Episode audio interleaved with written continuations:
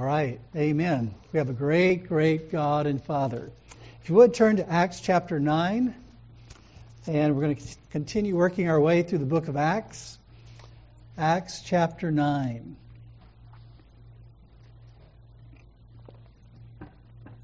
I'm going to read for us just the first nine verses, but my goal is to get through the chapter this morning, and we'll see if I'm able to do that or not.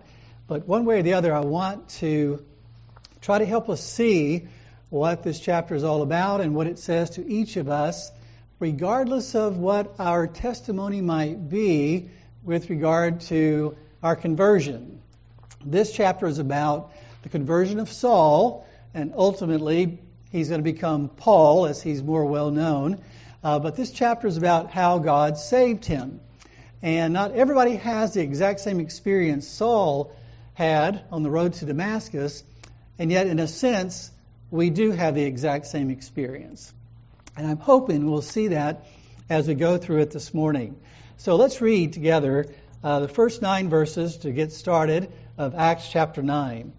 It says, Now Saul, still breathing threats and murder against the disciples of the Lord, went to the high priest and asked for letters from him to the synagogues at Damascus so that if he found any belonging to the way, both men and women, he might bring them bound to Jer- Jer- Jerusalem.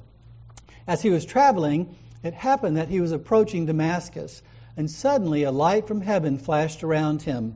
And he fell to the ground and heard a voice saying to him, Saul, Saul, why are you persecuting me? And he said, Who are you, Lord? And he said, I am Jesus, whom you are persecuting. But get up and enter the city, and it will be told you what you must do. The men who traveled with him stood speechless, hearing the voice, but seeing no one. Saul got up from the ground, and though his eyes were open, he could see nothing. And leading him by the hand, they brought him into Damascus. And he was three days without sight, and neither ate nor drank. This is the word of God. You know, the interesting thing about the society we live in is that, uh, based on recent surveys that have been taken of people in the church, it appears that most people, whether they are in the church or not, believe that people in general are basically good, which is kind of interesting. Whether you're in the church or not, uh, most people tend to believe that people are basically good. And there are all kinds of implications for that. And Calvin, uh, if you've ever read his Institutes, the very first sentence in his Institutes says, Nearly all the wisdom we possess, that is to say, true and sound wisdom, consists of two parts the knowledge of God and of ourselves. So he says basically all the wisdom, and he's ultimately pointing to the wisdom of God in the Word can be summed up in terms of knowing God as He truly is and knowing ourselves as we truly are as well. And so, what I'd like us to do is to think about what we have here in Acts chapter 9 in terms of these questions. What is truly the human condition? Uh, what does it take for sinners to be saved? And what does it mean to say we are saved by grace. And so that's kind of how I'm approaching this chapter and how I'm approaching this story about how Saul became Paul, how God changed him. Because, like I said, in our society, a lot of people really struggle with the idea that God is good, but they don't seem to struggle with the idea that we are not good. And so it's flipped because the truth is God is good and the Bible says in so many different ways that we are not good, and that's why we need a Savior. And the good news is Jesus is an able and willing Savior, not for righteous people, but for sinners, for those who really need a Savior. Um, it's interesting in James chapter 1, James talks about the fact that um, the Word is like a mirror. And so when you get up in the morning, like I do sometimes. I get up in the morning, and I never know what my hair is going to look like. And there are times when I'm so glad I have a mirror to check myself before I go out into the world. And the Bible is compared to a mirror by James that allows us to look at ourselves and to see what is really true. You know, how the hair is sticking up in all kinds of places, where there's something left from lunch on my face, or whatever it might be. The Word shows us what we're really like. And otherwise, we just go through life oblivious to how our hair looks, or what food is still left on our face, or whatever it might be, or what sin is really there in our lives. And so, what I want to do is uh, encourage us as we read through Acts chapter 9 and look at some other passages as well uh, to see what the Bible actually says about our true human condition and see how it glorifies the grace of God. We've just sung about His grace to us. And what we'll see this morning, hopefully, will cause us to praise Him and thank Him even more for His grace. And the first thing that I just want to highlight is if you look at what we just read in verses 1 through 9, we could see the nature of our human condition in light of uh, Saul's experience. And basically, our human condition is we prefer God to be dead. Now, at the beginning of this sermon, I'm going to say some things that seem harsh. And I say them because the Bible says them. But we need to really hear what's being said and try to understand why God would say these things. Um, Nietzsche um, was a German philosopher. His picture is actually on that shirt there that I found online, and he's wearing uh, a modified MAGA hat that actually says, Make God dead again. And the question is, why would they put Nietzsche's picture on uh, a t shirt wearing a hat like that? Well, he said this He said, God is dead. God remains dead, and we have killed him. How shall we comfort ourselves, the murderers of all murderers? Who will wipe this blood off us? Is not the greatness of this deed too great for us? Must we ourselves not become gods? Simply to appear worthy of it. Now, he was not bemoaning the fact that in some sense he thought humanity had killed God. He was celebrating the fact. In fact, he was talking in terms of the Enlightenment, all the knowledge that was coming to light, so to speak, uh, what science, evolution, and all these things were beginning to supposedly reveal that there really never was a God. It was just made up stuff. And now our knowledge shows that there really isn't a God, or if he was, as some might say, he's dead, he's gone, he's inconsequential. And so the reality is there is naturally for us as sinners a desire for that to be true. Why? Because then it frees us from any expectations that he might have on our lives. Well, what does this have to do with Saul? In the first couple verses, it talks about Saul breathing threats and murders against Christians. And the Bible says in so many different ways that we as sinners are naturally haters of God. Now, in this picture of Saul being saved, Jesus appears and says, Why are you persecuting me? Persecuting Christians? Jesus says, You're persecuting me. Me, Jesus, is God. And so breathing threats and murders against Christians was to breathe threats and murder against Jesus and therefore against God. Um, if you read uh, the Ten Commandments, uh, the Lord says uh, that he will visit the iniquity of the fathers on the children, on the third and the fourth generations of those who hate me, but show loving kindness to thousands to those who love me. But there are only two categories there. There's no middle category. There's those who hate God and those who love God. We might say, well, it doesn't seem that way. Well, there's different ways in which it's expressed.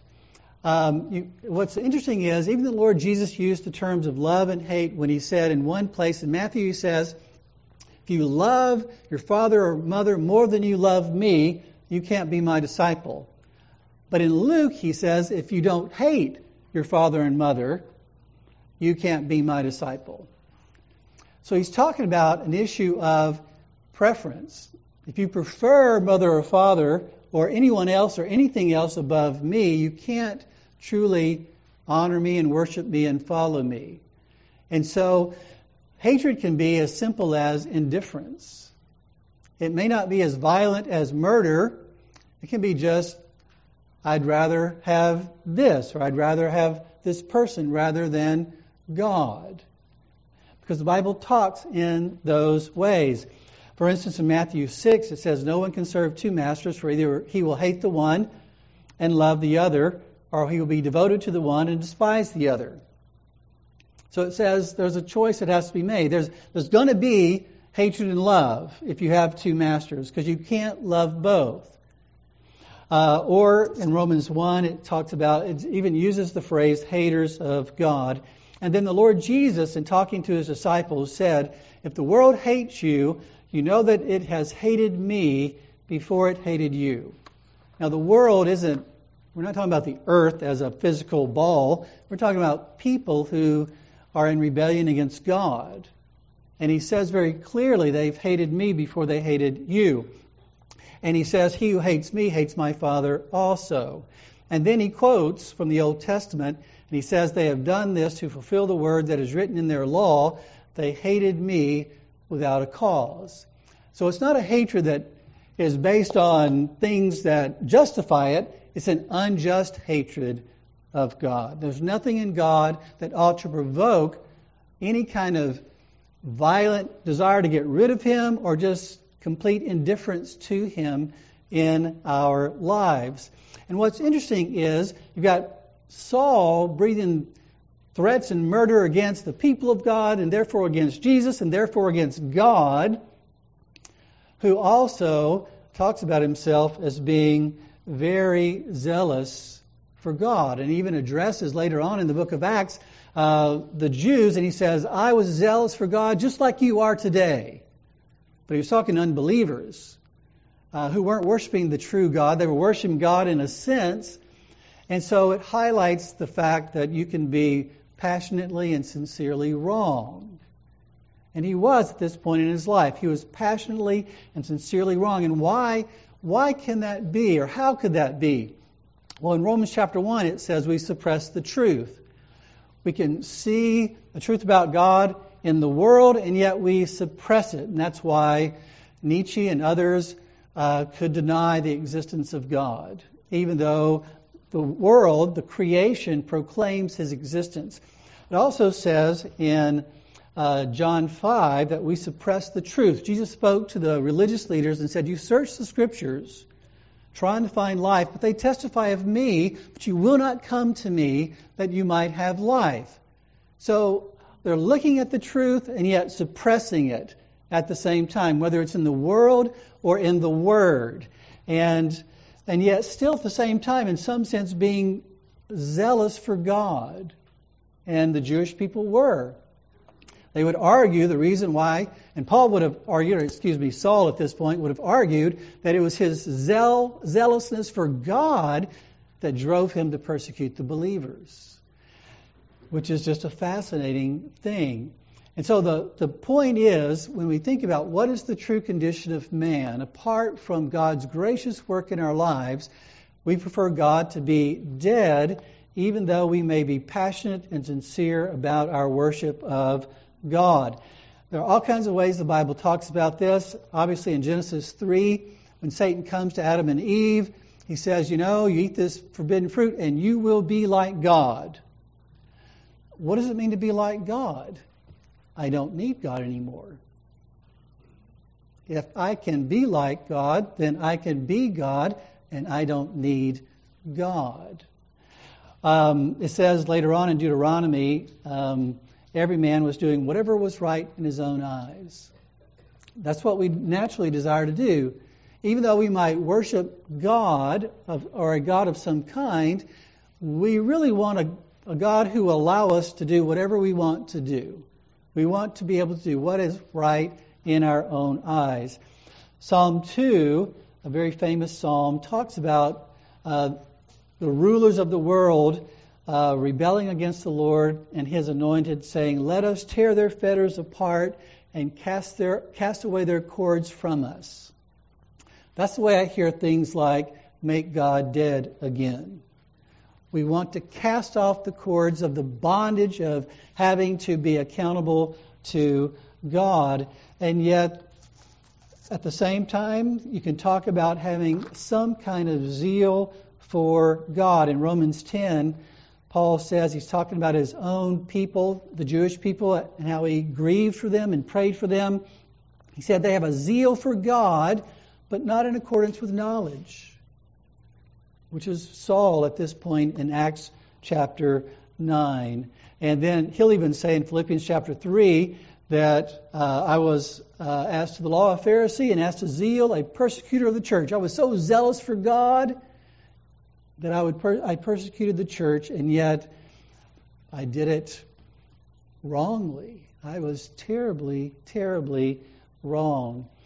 And Paul could even say in Ephesians 2 that when we look at Saul and we think about what he did, uh, we should see ourselves because he says, Among them we too all formerly lived in the lust of our flesh indulging the desires of the flesh and of the mind, and were by nature children of wrath, even as the rest.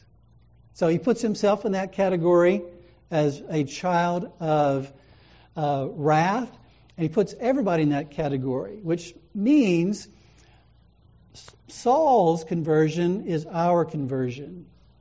Maybe the um, superficial details are different. We may not be struck down by a light on the road to Damascus, but in essence, at its root, every single conversion is exactly the same. I was saved at an early age, at least by the time I was 12. So that was the second time I was baptized. Um, but was my conversion different than Saul's? No. It may appear more dramatic, but in terms of what had to happen in my heart and what had to happen in his heart, it was exactly the same. And it's the same for all of us here who have been saved. And that, that's the interesting thing is that this conversion story is mentioned three different times in the book of Acts, which, which means it must be really important. It must be something that we need to see ourselves in, that this is our conversion. This is what God did for us. The Bible says, He who is forgiven much, loves much. And that's why we need to see ourselves in the story of Saul. So the next section is verses 10 through 16. And so verses 1 through 9, I think, highlight for us the nature of our natural sinful condition. Verses 10 through 16 highlight the solution to our human condition, which is a change of heart given to us by God.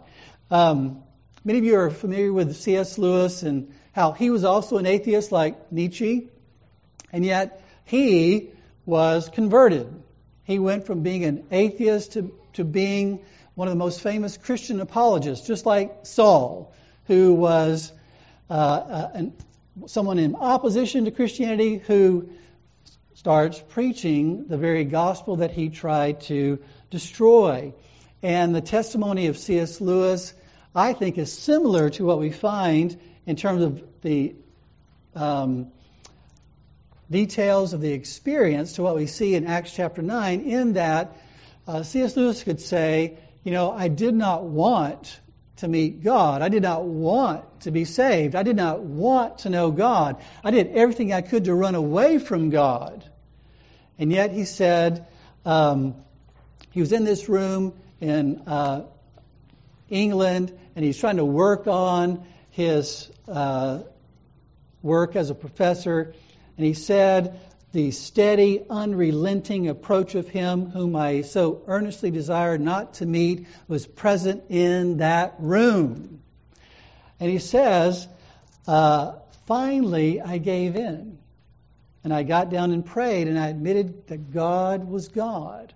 He would say, I didn't become a Christian at that point, I became a theist at that point, and then later he became a Christian. But up to that point, he was an atheist. He denied God, and he said he was the most deject, dejected and reluctant convert in all England. It wasn't like he said, I was seeking God and I was trying to believe. No, he was running as hard as he could away from God.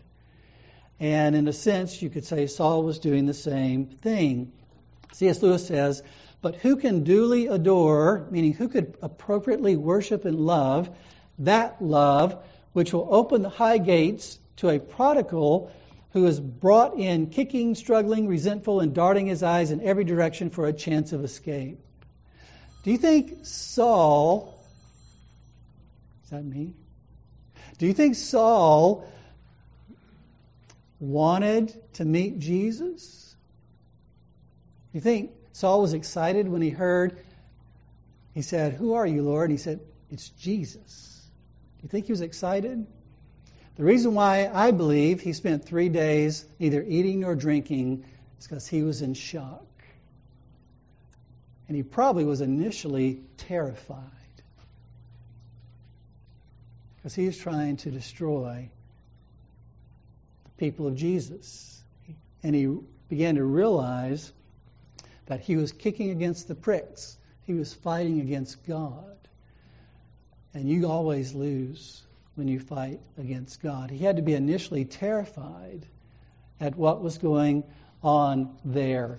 And yet, God's mercy was great. Even though his sin was great, his mercy was greater than Saul's sin. And that's what we see taking place in verses 10 through 16. It says, Now there was a disciple at Damascus named Ananias, and the Lord said to him in a vision, Ananias, and he said, Here I am, Lord. And the Lord said to him, Get up and go to the street called Straight, and inquire at the house of Judas for a man from Tarsus named Saul, for he is praying. And he has seen in a vision a man named Ananias come in and lay his hands on him so that he might regain his sight. But Ananias answered, Lord, I have heard from many about this man, how much harm he did to your saints at Jerusalem. And here he has authority from the chief priest to bind all who call on your name. But the Lord said to him, Go, for he is a chosen instrument of mine to bear my name before the Gentiles and kings and the sons of Israel for I will show him how much he must suffer for my name's sake. The reality is, God's choice must precede our choice.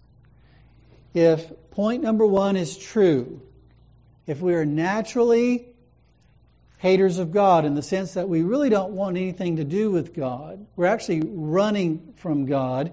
We actually only want God if He's going to affirm what we want and let us do what we want.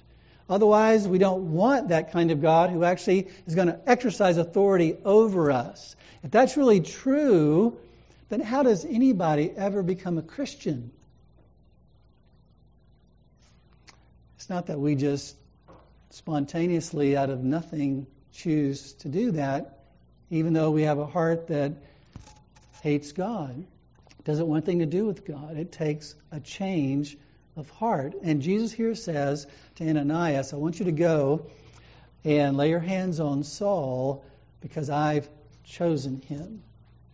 It's not that he's chosen me, I've chosen him. Now, Paul did gladly embrace Jesus, but it was because Jesus first gladly embraced him. It says later on in Acts chapter um, 13, verse 48, as many as had been appointed to eternal life believed. If You notice how that flows. Those who were appointed, chosen by God, graciously worked on in their hearts, believed the gospel. You can read John 6, which is a fascinating passage. If you read the latter part of John 6, Jesus says things like this All that the Father gives me will come to me. And he says, No one can come to me unless the Father who sent me draws him. Now, why is that? Why will no one come to Jesus unless the Father draws him? Because they don't want Jesus. That's the whole point. You read the book of John, you find over and over again Jesus says things like, I'm right there in the Bible, but you will not come to me that you might have life. Um, he goes on to say, It is written in the prophets, and they shall all be taught of God. Everyone who has heard and learned from the Father comes to me. So, when do sinners turn from their sin and entrust themselves to Jesus as their Lord and Savior? When they're taught of God, when God teaches them graciously and mercifully, which is another way of saying God grants us a change of heart. There are all kinds of scriptures in the Old Testament that talks about how God was going to do that. Um, there's a gift of a heart to know God in Jeremiah 24. He says, I will give them a heart to know me. Uh, in Jeremiah 31, it says, I, This is God speaking, I will put my law within them, and on their heart I will write it, and I will be their God, and they shall be my people. So God says, I'm going to write my law on their heart. In Jeremiah 32, he says, God says, I will give them one heart and one way that they may fear me always for their own good and for the good of their children after them. So God says, I will give them a heart to fear me. Uh, then in Ezekiel 11, God says, I will give them one heart and put a new spirit within them, and I will take the heart of stone out of their flesh and give them a heart of flesh, that they may walk in my statutes and keep my ordinances and do them. God does that in, in the context of talking about idolatry and the worship of idols and how God is going to give them a heart to worship Him instead. It's also reflected uh, later on in Ezekiel. This is Ezekiel 36, where God says similar things. Moreover, I will give you a new heart and put a new spirit within you, and I will remove the heart of stone from your flesh and give you a heart of flesh. I will put my spirit within you and cause you to walk in my statutes, and you will be careful to observe my ordinances. The interesting thing about this passage is God starts out by saying, It is not for your sake, O house of Israel, that I am about to act. Now, I think what God means there is it's not because of something good in you. It's not because you deserve anything good from me. I'm going to graciously give you a new heart. Because you don't want me. You don't you're worshiping idols, you're worshiping other things, but I'm going to give you a heart to worship me that you might have what is really good, namely me. And so uh, the Bible tells us that our sinful condition is worse than we think. We think we look pretty good. And you take a survey, and most people would say, Yeah, I think most people are okay. There, there aren't too many serial killers running around or things like that. I think most people are, are basically good. And we have, to op- we have to open the mirror of the Word, and it says, Well, let's define what good really entails. And let's look at what the Bible actually says about what is natural to us as sinners. And let us look at what the Bible says actually has to happen for us to really turn to Christ. And it tells us that we have to have a change of heart. Now, the next verses in Acts chapter 9, I think, describe for us some of what it looks like to have a changed heart. Um, as I mentioned, um, C.S. Lewis went from being an atheist to be a, being one of the most well known Christian apologists. And he went from denying God to saying things like this. He said, God can't give us peace and happiness apart from himself because there is no such thing. He said, A man can no more diminish God's glory by refusing to worship him than a lunatic can put out the sun by scribbling the word darkness on the walls of his cell. He said, Human history is the long, terrible story of man trying to find something other than God which will make him happy. There is but one good, that is God. Everything else is good when it looks to Him and bad when it turns from Him. He said, in light of what we've just been talking about, no man knows how bad he is till he has tried very hard to be good. He also said, Aim at heaven and you will get earth thrown in. Aim at earth and you will get neither. He said, I believe in Christianity as I believe that the sun has risen, not only because I see it, but because by it I see everything else. This is a man who, at one time, um, would say that he wanted nothing to do with God. And now he says, God's the only one who can ever satisfy my heart. He's the only one that can ever satisfy your heart. That's a radical change. What we see in Acts chapter 9 is a radical change of heart and life. Someone who goes from persecuting the church, he went, Saul went to Damascus to arrest believers who had fled Jerusalem and to take them back to Jerusalem so they could be punished. Now, he could not put them to death, but he wanted somebody to put them to death. That was his heart. And what happens is, the irony of the story is, he goes to Damascus and he ends up preaching the very gospel in those synagogues, uh, the very gospel that he sought to stamp out.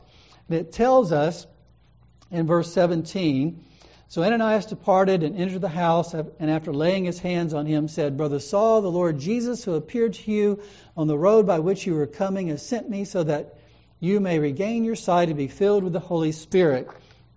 And immediately there fell from his eyes something like scales, and he regained his sight and got up and was baptized.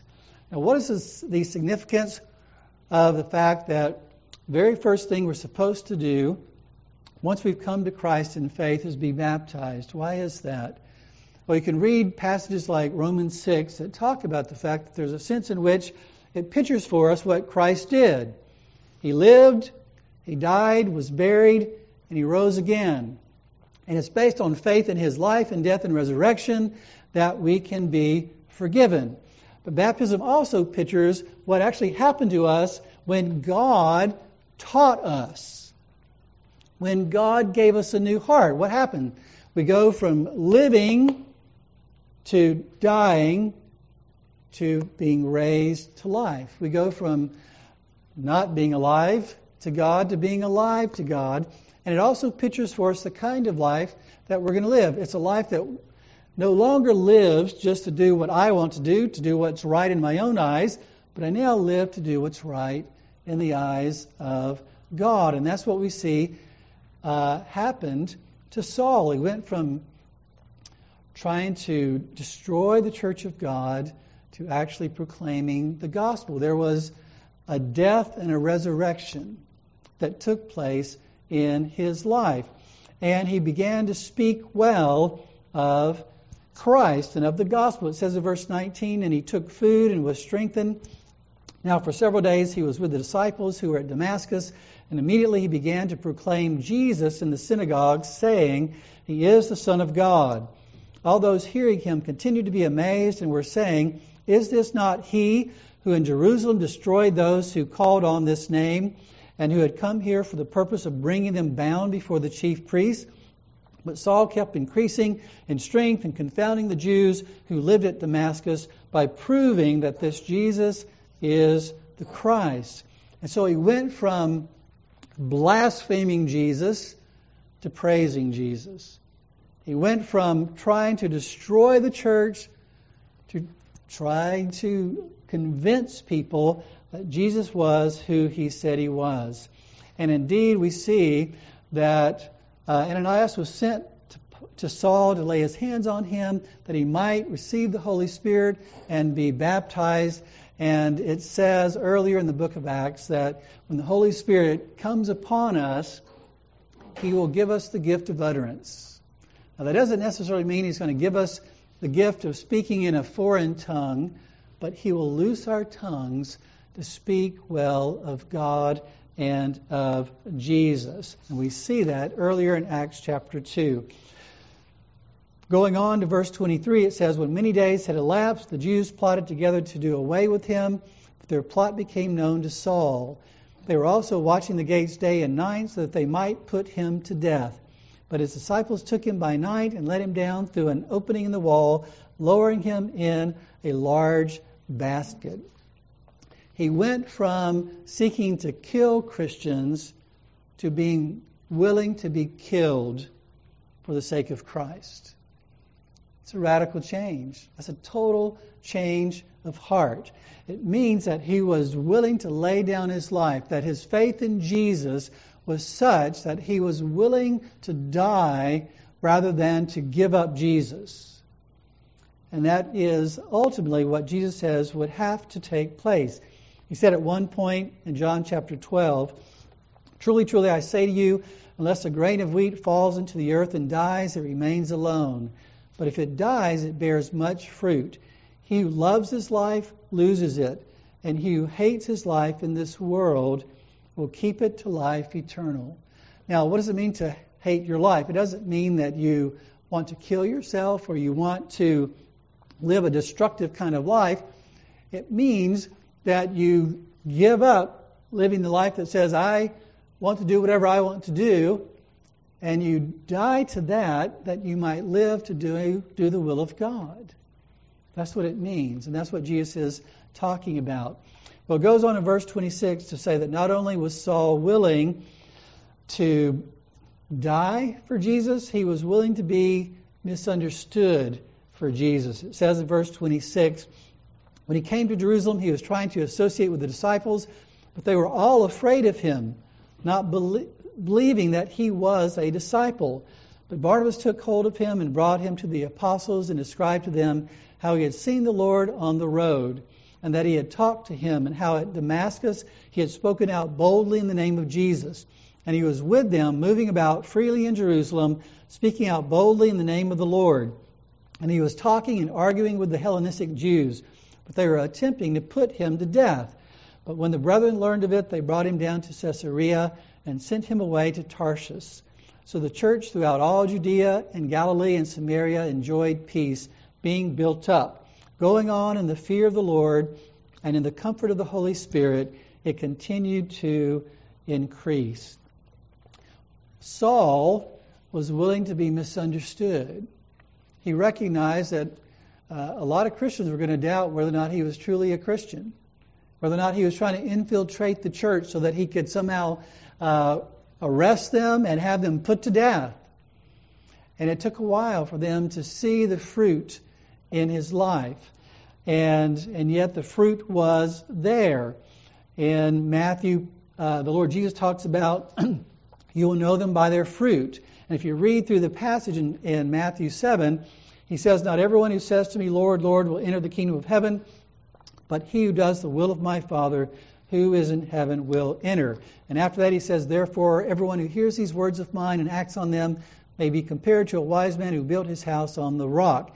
So when he says, You will know them by their fruit, and he says, uh, They will do the will of God, and therefore they will obey the word of God or the word of Jesus, you get the idea that what had to take place was for people to see that Saul was now truly following the teachings of Jesus and worshiping Jesus and being faithful to Jesus and his word. And as a result, uh, Barnabas came along and encouraged them to believe that a radical change had truly taken place in Saul's life. So, as changed sinners, we will live differently, speak differently about God, and we will be willing to be misunderstood and even die for what we believe. And it's because We've been changed by the Holy Spirit. Um, you remember in John chapter 3, Jesus talking to Nicodemus, and he says, No one can see the kingdom of God unless they're born again. And then he says, Do not be amazed that I said to you, You must be born again. The wind blows where it wishes, and you hear the sound of it, but, you, but do not know where it comes from and where it is going. So is everyone who is born of the Spirit. So the reality is, nobody even sees the truth of the kingdom. Who the king is, Jesus, what he offers, forgiveness and eternal life. They don't really see that. They don't want that. They don't pursue that unless the Holy Spirit causes them to be born again. And the only way we know that we've been born again by the Spirit, you can't see the wind, but you see the effects of it. So, what are the effects of being born of the Spirit? You trust in what Jesus has done, and you're a changed person. You seek to do the will of God, and you seek to please Jesus as your Lord. It says in Romans chapter 8 if you're living according to the flesh, you must die, but if by the Spirit you are putting to death the deeds of the body, you will live. And so, God has to make that kind of change in us. Nobody does that naturally. Nobody does that on their own. It's not because they can't, it's because we won't. Jesus said, Remember, you're unwilling to come to me. It's not that we can't trust in Jesus, is that we won't. Our can't is a won't. It's not like someone who is um, unable to walk. It's like someone who could walk, but they don't want to. God has to change our desires. And that's the last part of this chapter, I think. We can see how these two miracles that are worked are meant to convey, uh, as it prepares us for what is in the next chapter, it also, I believe, points backward to what actually happened in the life of Saul. It was a miracle that Saul became Paul. It was a miracle that you believed in Jesus. It's a miracle that I believed in Jesus. It wasn't just a natural happenstance. It wasn't that I was smarter than anybody else, or that you were smarter than anybody else, or you were better than somebody else, or you heard a better presentation of the gospel than somebody else has heard. It wasn't any of those things. It was a miracle of God. And that is the greatest miracle of all, is that anybody comes to believe in Jesus. What we see is what you might call um, so, uh, being pictured here in this latter, latter part of the chapter is um, what it takes for us to come to Christ. Uh, think about this. Imagine if you were born into the uh, family of a baker, and every morning you got up and you uh, smelled fresh bread baking, and you uh, saw all kinds of wonderful breads out there that were going to be sold, and, and you could have some of if you wanted to because your dad was the baker. And yet you got up every morning and you said, Ooh, what's that smell? And you looked at the bread and you and your parents say, Hey, don't you want some of this bread? You say, No, I have no desire for it. No desire for it. You would be unmoved by the smells and the looks of fresh baked bread all around you. You would be content to live without eating bread. You are dead to bread. There, as far as you're concerned, I don't want bread as a part of my life. I don't need bread as a part of my life. In fact, even though it's right there in front of me, I live as if there, it isn't right there in front of me. I'm dead to bread. But the bread is not dead. Jesus in John chapter 6, verse 48 says, I am the bread of life. I am the bread. And yet people walk every day smelling that bread, seeing that bread, and yet saying, Ooh, what's that smell? Didn't Paul say the gospel is an aroma to those who are being saved and in a sense a stench to those who aren't, who don't see it as a good thing, don't see it as um, something that will truly satisfy. Well, in verse 32, it switches over to the story of Peter. It's not Saul being talked about, but, but Peter. It says, Now as Peter was traveling through all those regions, he came down also to the saints who lived at Lydda. There he found a man named Aeneas who had been bedridden eight years, for he was paralyzed. Peter said to him, Aeneas, Jesus Christ heals you. Get up and make your bed. Immediately got up, and all who lived at Lydda and Sharon saw him, and they turned to the Lord. The Bible does talk in such a way that it talks about us being sick, that we are in some sense spiritually incapacitated. And it basically means we're not doing what we were created to do. There's another story about, about a paralytic in Mark chapter 2, where four men bring a paralytic and they lower him down into um, the house where Jesus is. And he says to him, Son, your sins are forgiven. And Jesus gets some flack for talking about forgiving sins. Isn't God the only one who can forgive sins? And Jesus says, which is easier to say to the paralytic, Your sins are forgiven, or to say, Get up and pick up your pallet and walk? But so that you may know that the Son of Man has authority on earth to forgive sins, he said to the paralytic, I say to you, Get up, pick up your pallet, and go home. I heal this man physically so that you know that I can heal you spiritually. That's why I heal this man so that he can walk physically, so that you know that I can heal you so that you can walk spiritually. That I have the power to set you free. Later on in that same passage, the Pharisees are coming to the disciples and saying, Why is Jesus eating and drinking with tax collectors and sinners? And Jesus says, It is not those who are healthy who need a physician, but those who are sick. I did not come to call the righteous, but sinners. So, our sickness, in a sense, is that we cannot and do not naturally do what we are supposed to do as those made in the image of God. So, in terms of doing, we don't do what we're supposed to do. But our condition before God, apart from grace, is even worse than that. If you read the rest of the chapter in verse 36, it says, Now in Joppa there was a disciple named Tabitha, which translated in Greek is called Dorcas. This woman was abounding with deeds of kindness and charity, which she continually did. And it happened at that time that she fell sick and died. And when they had washed her body, they laid it in an upper room. Since Lydda was near Joppa, the disciples, having heard that Peter was there, sent two men to him, imploring him, Do not de- delay in coming to us. So Peter arose and went with them. When he arrived, they brought him into the upper room. And all the widows stood beside him, weeping and showing all the tunics and garments that Dorcas used to make while she was with them. But Peter sent them all out and knelt down and prayed. And turning to the body, he said, Tabitha, arise. And she opened her eyes, and when she saw Peter, she sat up. And he gave her his hand and raised her up. And calling the saints and widows, he presented her alive. It became known all over Joppa and many believed in the Lord. And Peter stayed many days in Joppa with a tanner named Simon. Why, why did God, why did Jesus raise the physically dead? As a picture of what is required for us to be alive spiritually.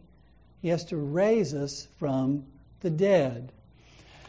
You know the story of Lazarus. Lazarus is in the tomb four days, and Jesus specifically says, Lazarus, come forth.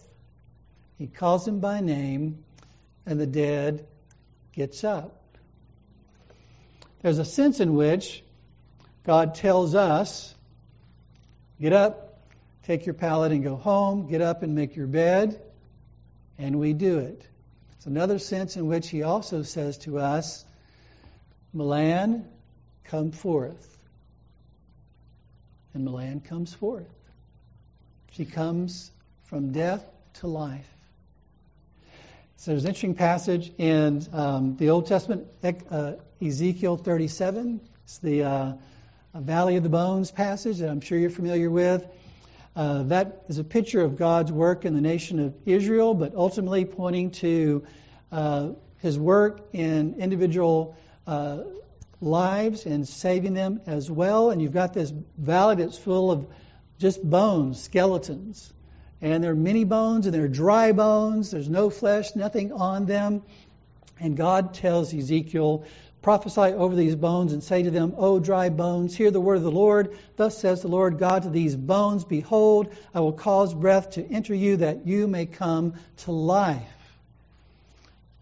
When it says these bones were dry, it means there's no life in these bones. They're dead as dead can be. But he says, Ezekiel, speak to these bones, and I will give them life. As sinners, we are all sick and dead, unable to save ourselves and unwilling to come to God for mercy. That's what it means to be dead. I'm unwilling to come to God for mercy. I'm unwilling to confess my sin and trust in Christ. That's why we have probably the most classic description of our salvation in Ephesians chapter 2 when it says, And you were dead in your trespasses and sins in which you formerly walked according to the course of this world according to the prince of the power of the air, of the spirit that is now working in the sons of disobedience.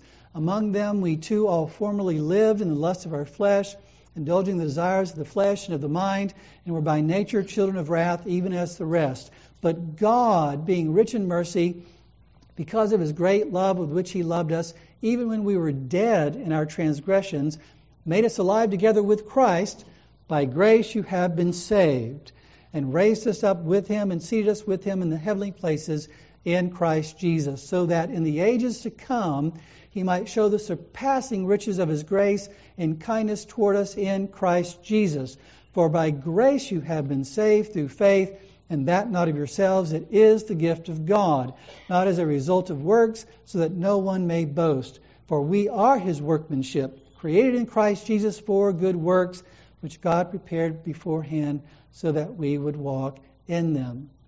You notice he talks about dead men walking, living, walking according to the course of this world, living in the lust of our flesh. But we're dead in what sense? We have no desire for God. We're content to live without the bread. We're just going through our day. And it doesn't matter how, quote, good we are, what kind of upstanding citizen we are, we're dead to the God who created us. We're okay to live without Him. And yet it says it's grace. What does it mean to be saved by grace? It means God raises me from the dead. And no longer allows me to be content to live without Him, no longer allows me to remain under His wrath, but gives me a heart of faith, which is His grace. So when we talk about grace, we have to ask ourselves, how gracious has God been? He's been gracious enough to raise us from the dead, to love us when we hated Him, to give us what we didn't want so we could have what we really wanted. That's how gracious God has been to us. So, what should we do? R.C. Sproul said, The essence of Christian theology is grace, the essence of Christian ethics is gratitude, because grace is the unmerited favor of God. So, we should first of all thank God for grace. If you believe in Jesus, thank Him for grace and meditate on that and think about it because he who is forgiven much loves much. We need to embrace this that we might love God more and be more thankful for what He's done in our lives. Secondly, speak the truth in love to dry bones. There are dry bones all around you. People that are content to live without the true God as revealed in Jesus. Speak the truth in love with gentleness, kindness, patience to dry bones because God raises the dead. God saves people like Saul. And we might know people like that in our lives. And to some degree, in some sense, everyone who's not saved is just like that. Thirdly, if you were to say, Well, I think I'm in that category of someone who's never really trusted in Christ, what do you do? Well, it's interesting. In Ezekiel 18, Paul, uh, God talks to rebellious Israel and says, Repent and turn away from your transgressions, so that iniquity may not become a stumbling block to you. Cast away from you all your transgressions which you have committed, and make yourselves a new heart and a new spirit. Why will you die, O house of Israel? For I have no pleasure in the death of anyone who dies declares the Lord God.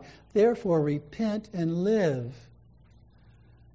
God speaks to the dead and says, Make for yourselves a new heart and a new spirit. He basically says, I am able and willing to save you. Ask me, turn to me, come to me for life. If there's anything within someone that says, I desire to be saved, then you can know that God is ready to save you because he says, I do not desire the death of anyone who dies apart from me. And the final thing is, in light of the salvation of Saul, we should see that every single sinner should be encouraged. Because this is what Saul, who became Paul, said about his conversion. He said, I thank Christ Jesus our Lord who has strengthened me because he considered me faithful, putting me into service. He says, The grace of our Lord was more than abundant with the faith and love which are in Christ Jesus. It is a trustworthy statement deserving full acceptance that Christ Jesus came into the, the world to save sinners, among whom I am foremost of all. Yet for this reason I found mercy, that Jesus Christ might demonstrate his perfect patience as an example for those who would believe in him for eternal life. He says, I'm the foremost sinner of all, and if God is able and willing to save me. He's able and willing to save you. Turn to Him, ask for mercy. That's the gospel we proclaim, and that's the good news to every person who has not yet come to Christ. Let's pray. Father, we thank you for your word. We do pray that you would help us to see ourselves in the mirror of your word. Help us to see where we stand before you this morning. We pray for anyone here this morning who has not yet trusted in Christ that you would open their eyes to see and grant them grace to do just that. And that they would know that you, Lord Jesus, are an able and willing Savior for all of us. And for those of us who have believed, I pray that we would see even deeper, more richly, what you've actually done. That we might see that we've been forgiven much and I pray that we would love you more and more. In Jesus' name we pray. Amen. If you've trusted Christ,